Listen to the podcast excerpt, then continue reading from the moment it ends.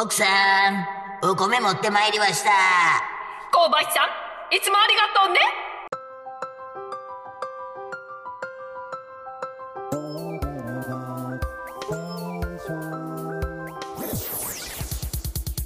スタジオ稲荷のコベラバアットナイトコベラバラジオ部は神戸好き、音声配信が好きな神戸ラバーが集まる大人の部活動。その活動として配信しているのがこのコベラバアットナイト。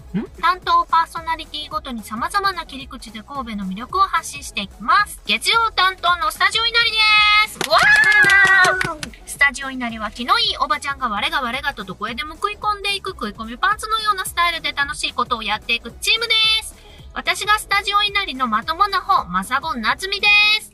さらにまともな方、インでございます。どうぞよろしくお願いします。ヒュヒュー今月の特集はコープ神戸です。はーい。コープって言ったら、はい私が以前に住んでた愛媛県にもコープがあったんですよ。ええあれとは違うんですか？そうなんですよ。全国にあるコープは、神戸で始まったんです。この神戸が発祥の地なんですよ。ええうん。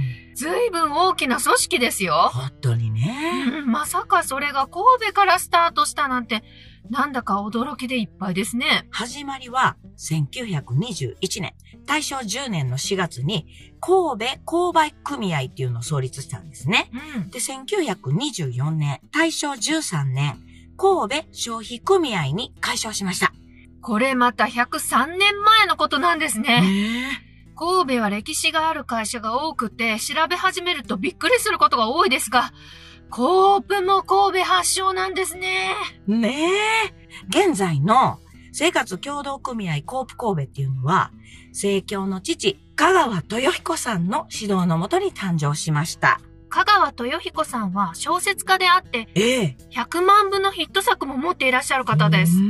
うん。この印税を、ええ。共同組合立ち上げのための出資金に当ててくださったようですよね。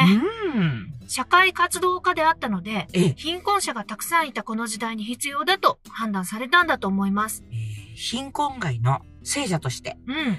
日本以上に世界的な知名度が高く、うん生前は現代の三大聖人としては、うん。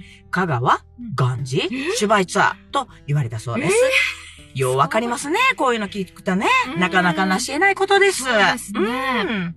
香川豊彦さんだけでもええ、番組がね、1年分はできそうなんですけど、うんまあ、このぐらいにして、ええコープ神戸が誕生した歴史にフォーカスしていきますね。はーい。最初、1921年、大正10年に神戸購買組合ができた時は、どんなスタイルで組合活動されてたのかな？労働者がまだまだ貧しかった時代なんですよね。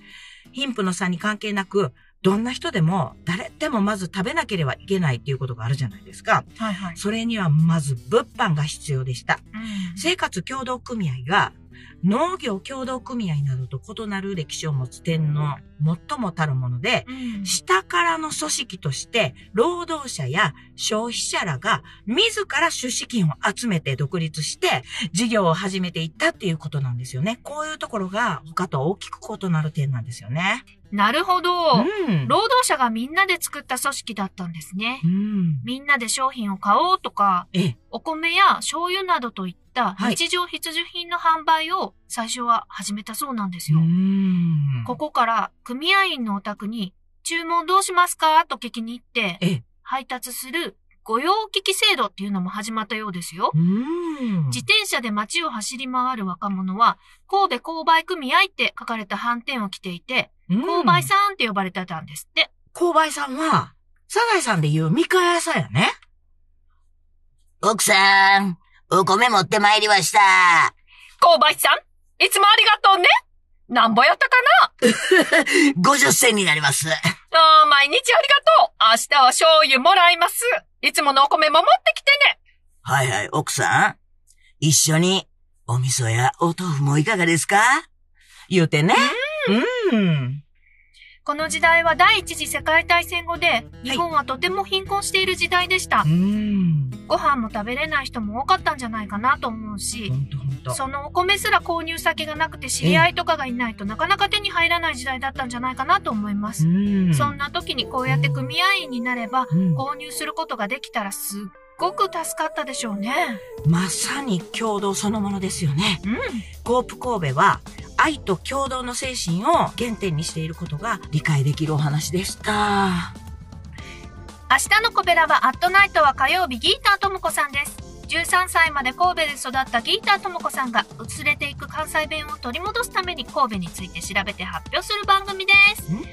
ありがとうございました。また来週バイバイバイバイこの番組は褒める文化を推進するトロフィーの毛利マークの提供でお送りしました。